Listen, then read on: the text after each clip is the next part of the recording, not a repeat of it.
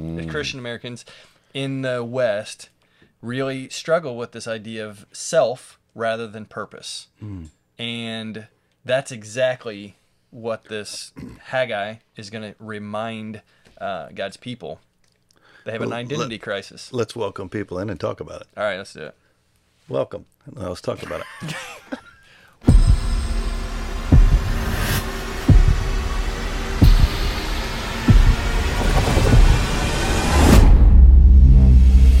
Welcome to the Rethink Podcast. We're starting a new study teaching set here. Just a few weeks. Um, we're going to be done. This is a month. How long do we do this? Three weeks. Three weeks. Three, oh wow. And then which, we're singing Christmas songs. Which I told my life group we, there were three chapters in Haggai because I just assumed we had three weeks. There's three chapters. And we get the group on Tuesday and there's they're like, where's the third chapter? And I'm like, oh, you're still writing it.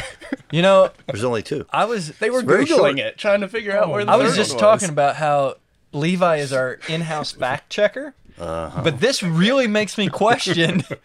Like, we need like a, a bleep yeah, buzzer. Yeah. Come on, Levi. Apparently we're doing two weeks on chapter two. What kind of false teaching are you spreading around here? Why are we doing that? I don't know. Well, I wondered it when I was studying the, the book. There are four oracles. Yeah. Mm-hmm. And we're doing it in three weeks. I didn't understand that either. We had to get time for Christmas. I don't know. That's probably what it is.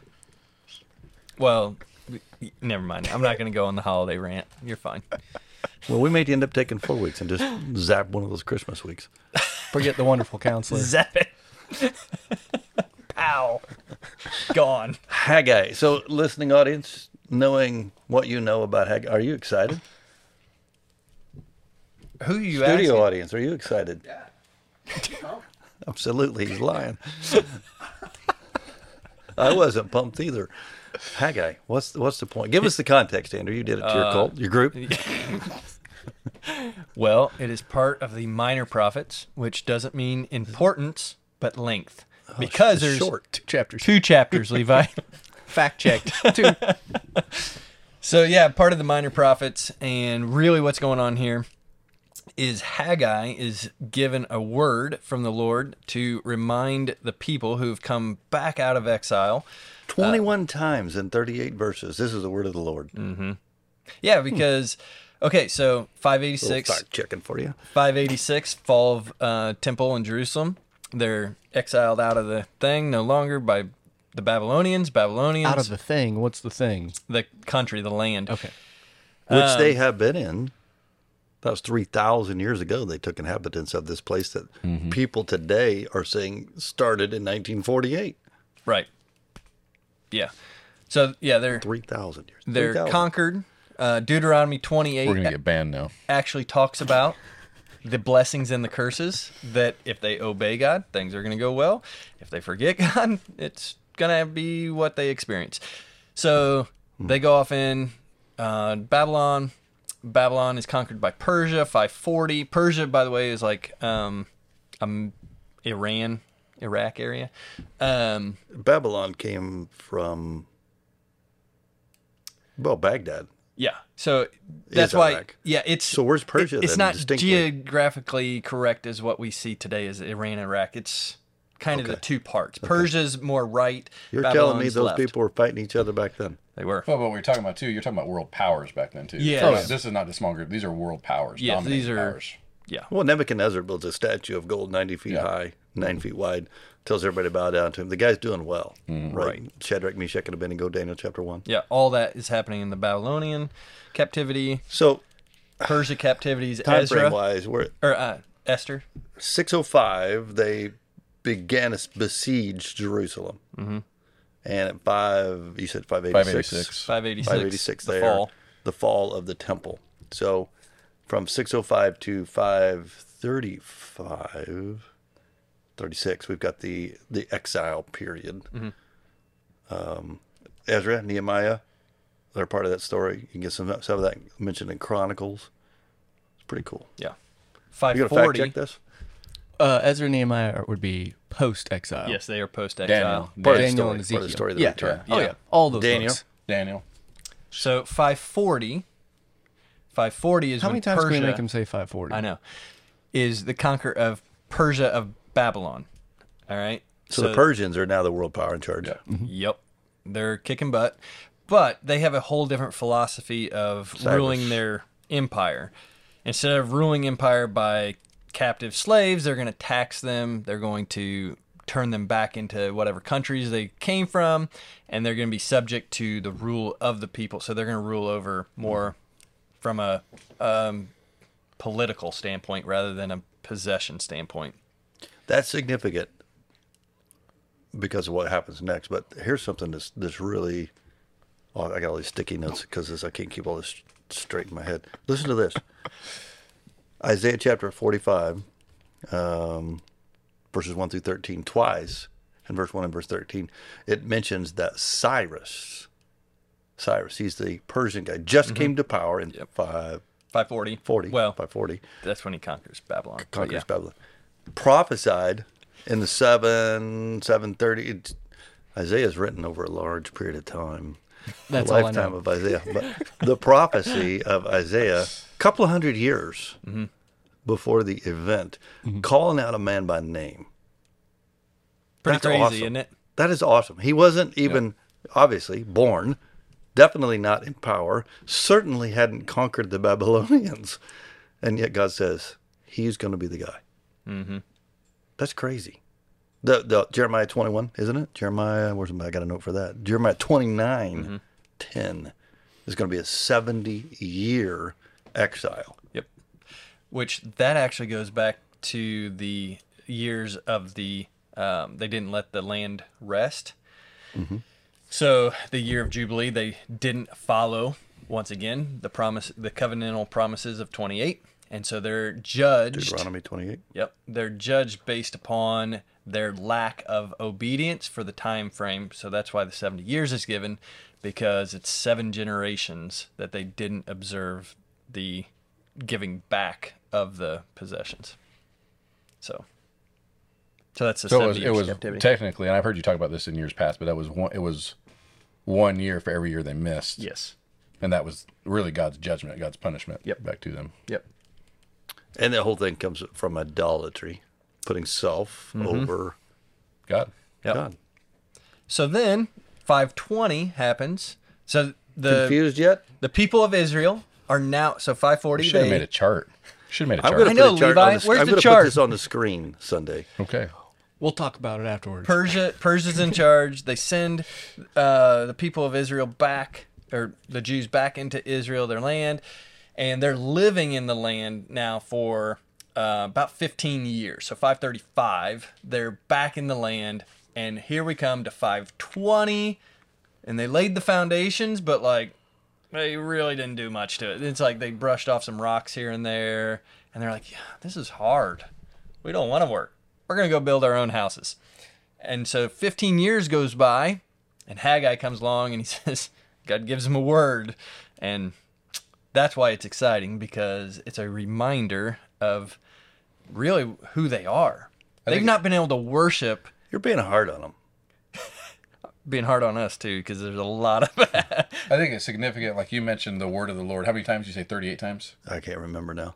But but the word of the Lord. Where's your sticky notes? twenty-one times and thirty-eight note verses. Oh, okay. Yeah. Um, to me, that's real significant, because when you think about the history you just described, so for, what is it, seventy? Mm-hmm. seventy years, they have not had corporate worship for seventy years, like the temple had already fallen. These people had and very likely lived. never even been there. Right, that's what I'm saying. So next gen, this is next generation. Right, like their parents, their grandparents, they have the days of nine hundred year old Noah's is, is is over. The right. next generation is coming. Old. And so when he says that twenty-one times, like to me, that's like this is the first time a lot of these people they've ever heard the word of the Lord. Mm-hmm. And so when it's a prophecy, like I want to see like. We reiterate and we reinstate because we want people to understand. And I see that with Haggai. He wants us to make sure this is important. This is not my uh, words. I like your, that. Your parents, your grandparents, they may have known this, but you've never heard this. So I need you to understand this is the word of the Lord. Twice in the first ten or so verses, yep. he says, pay close attention yep. to this. Mm-hmm. Pay close attention to this. This is a big deal. These people had never lived there. Yep. Well, that, to me, that's that. pretty interesting. They got, but everything's been destroyed. There's a lot of work to do to resettle. This is a big deal. And well, it, they got distracted. And Solomon's temple was yeah. legit. Yeah. You know, like the stone, we've seen the foundation stones of that. It's and it's big, right? Like, it's not, you well, move no, a few that, rocks here and there. You got to think of their mindset too, because not, not only were they not engulfed, they were not surrounded by, by this kind of teaching, this kind of following. They, what were they? They were, they were amongst the Babylonians. They were amongst mm-hmm. the Persians mm-hmm. and all the gods and idolatry that that brought. So it's almost a complete conversion, a complete mindset so of what they were raised up. There's in. the Samaritans, who are mm-hmm. a, a, an intermingling of, of people groups, who are present when they first arrive in thirty-five, uh, five thirty-five. When they first arrive, they get started. They lay the foundation stones, and they stop because of the criticism mm-hmm. of them. You know, we're gonna we're gonna stop this, and they bring counselors. It seems it's almost like they file lawsuits with the government to stop building them. permit. B building yeah. permits are ceased. Uh, and so, you know, that's the Artaxerxes. Mm-hmm. Okay, so now we've got Cyrus is replaced by Artaxerxes. This is confusing. In the Persian kingdom. We need a chart. We need a chart. The Can you make a chart? Why's everybody looking at you, Eli? Yeah. Artaxerxes he says, Arty you know what? Um, maybe this is a problem. He has a different... He's not mentioned by Jeremiah as one who's going to facilitate this. That was Cyrus. Mm-hmm. He stops the work, and for the next... Well, it's a sixteen-year process. sixteen, yeah. We, we don't do anything. Uh, you... From a human standpoint, I get it, right? It's easy to get distracted, mm-hmm. um, especially when there's opposition. It's easy to get discouraged when we when we set out to do things uh, and it doesn't go like we planned, which is always, right? And then when, when more than that, when we set out to do something for, you know, in a worship sense, a spirit sense, there's going to be problems. You make a commitment to do something for the Lord, and you're going to get attacked, mm-hmm. right? Um, people, you know. On prosperity teaching, we would say, if you, if you'll give to the Lord, he's going to bless you with a lot more. That's probably not how it really works in the real financial sense of our life. We are blessed. That's the point of chapter one. We are blessed when we obey and put him first. But that doesn't mean it's easy, right? We're still blessed. It's like the Israelites wandering around in the desert and their shoes don't wear out for forty years. Mm-hmm. Who wants to wear the same shoes for forty mm-hmm. years and consider that a blessing? I want new shoes, right? And that's the blessing. I but no, God I, says, I'll just take care of you. I'll meet your needs. I'll provide for you. I think I still have some T-shirts that are like yeah, Levi. Getting on twenty that means years. You're, oh, I thought you were not forty. forty. I was like, what? No, you're, you're my son like Levi, uh, we went hunting last, most boys were home, we all went hunting. And uh, it was warmer than we anticipated. So he breaks into my old camo to put on this pair of bibs I have. They're a Realtree, Bill Jordan Originals. Wow. Hmm. They're circa late nineteen eighties. They're awesome. I said, be careful with those, right? Be careful with those special. What was I saying that for? Oh, they've lasted for forty years. They've lasted for forty years. That's a blessing. I mean, it is a blessing, right? We want we want new. We want better. And that's what prosperity would teach us in this mm-hmm. world. The blessing is more, but mm-hmm. not necessarily. God says, I'm going to take care of you. And they... They still disregarded him and, went, and the, took to, sought to take care of themselves first. So the temple thing here, I think a, a lot of times we don't understand this either. Because, let's just be honest, none of us are great Old Testament scholars. But the temple is a representation of God's presence mm-hmm. amongst his people. Right. It gives them a distinct identity of who they are, and it, it defines their purpose mm-hmm. for the world. And so the temple is more than just a building that they are supposed to have. It is it is the presence. It's all those things that are wrapped up. And so whenever they're prioritizing their own interest over the glory of God, that's what they're doing here by not uh, participating in the rebuilding of the temple and, you know, doing that. So that's why it's such a big deal of when they come back and they don't get to work, is because they're saying, you know what, like, it's cool. Uh, we've been gone for seventy years, not worshiping, corporate worship. They don't have a distinct identity anymore because, yeah, they've been in all these places and they've lost their purpose. And so God is actually, it's kind of this rebirth of, I'm going to give you a new opportunity. I'm bringing you back into the land. I'm going to give you a new identity, a new purpose, and I'm going to be with you. And that is a huge thing. That's huge.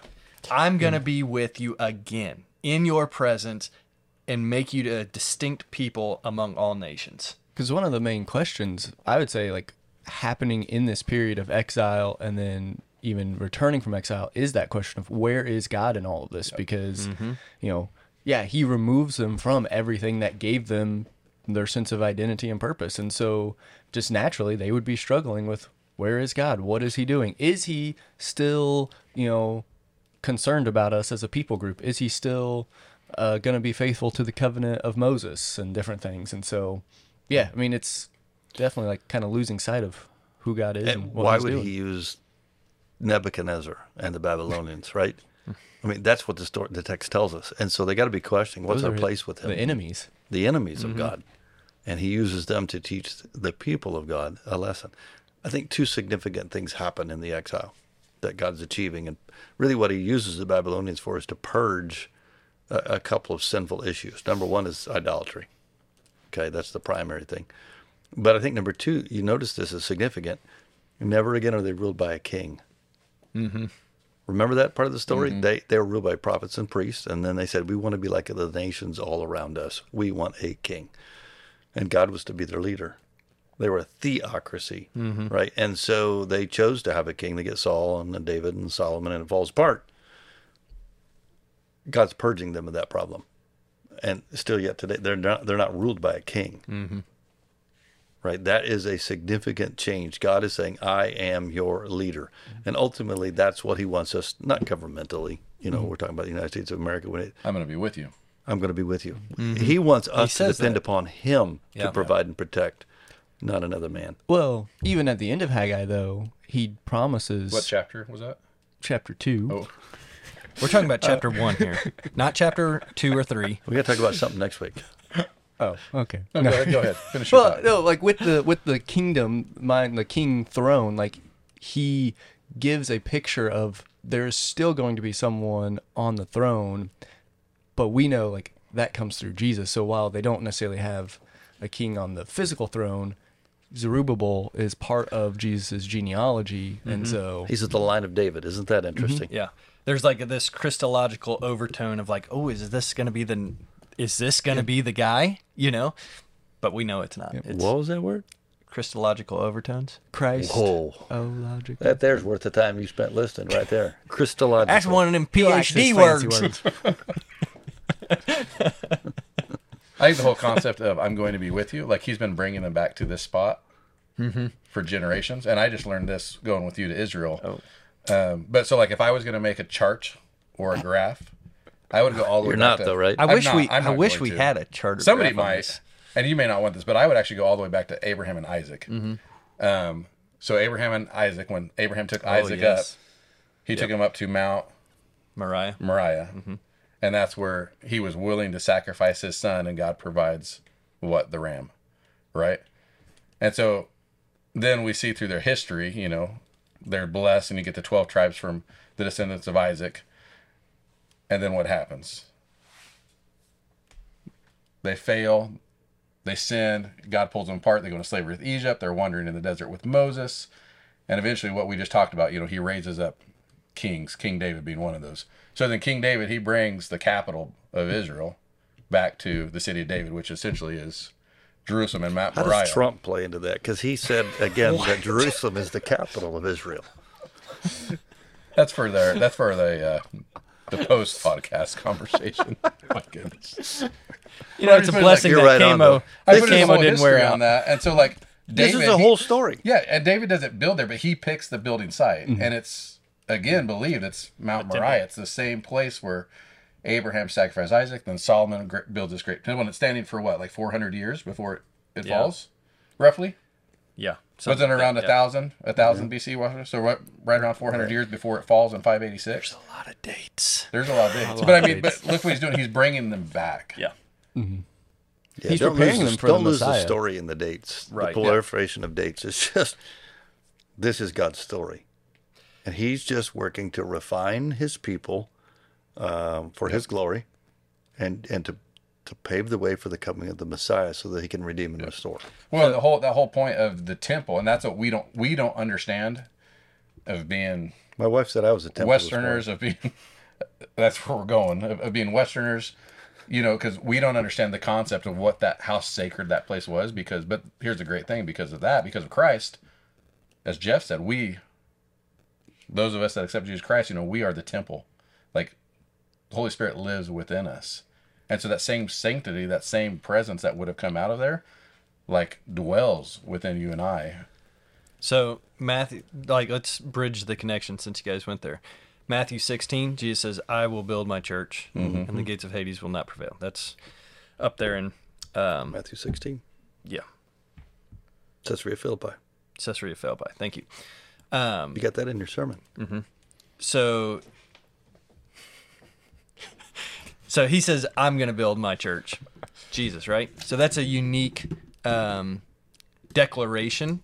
And because they do know their Old Testament, they would have been like, eh, well, like, what does that mean, right? Then in Matthew twenty-eight, which I, I can always bridge Matthew twenty-eight, kind of wrote a really long uh, dissertation on that one. Nerd alert, nerd alert. Right. Uh, Matthew twenty-eight. When Jesus says, he gives them all the things that, you know, they're going to do, and he says, and I will be with you. Yep. It is back to this Haggai of Rich. This right here, because the word of the Lord comes to Haggai, and it, uh, let's see. Take that back to thirteen? Sinai. one thirteen. Yeah, one thirteen. Haggai, the Lord's messenger, gave the message of the Lord's people. I am with you, declares the Lord. Right. Sinai, follow these commands. I will be your God. I will be Mm-hmm. with you. And so there's these little markers or phrases that Jesus uses to tie back into promises and prophecies that lead people to purpose, identity, and and salvation. Mm. And so when he says that, like, those guys would have been like, oh, we remember that story. Yep. It's pretty cool how God works and has been working to bring about his people.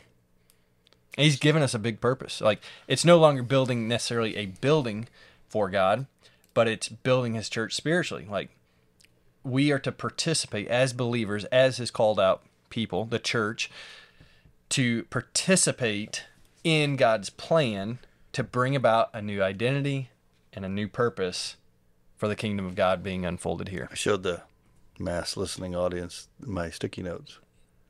That's all I have. For the whole sermon. What? Three sticky notes? Three sticky notes. He's got it all on an iPad already. Wow. I told you I was excited about this one. So I knew hey, it was I want coming. To do, I want to do a poll on studio audience. Not studio audience, the listening audience. No, let's just do a single. This one's on you, Stephen. Whatever you got, that's it. Listening audience.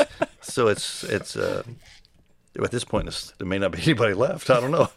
So if you're still with us, uh, here's the poll. We introduced that we're going to talk about Haggai. Scale of one to ten, one being completely bored and uninterested to ten, like you are so excited.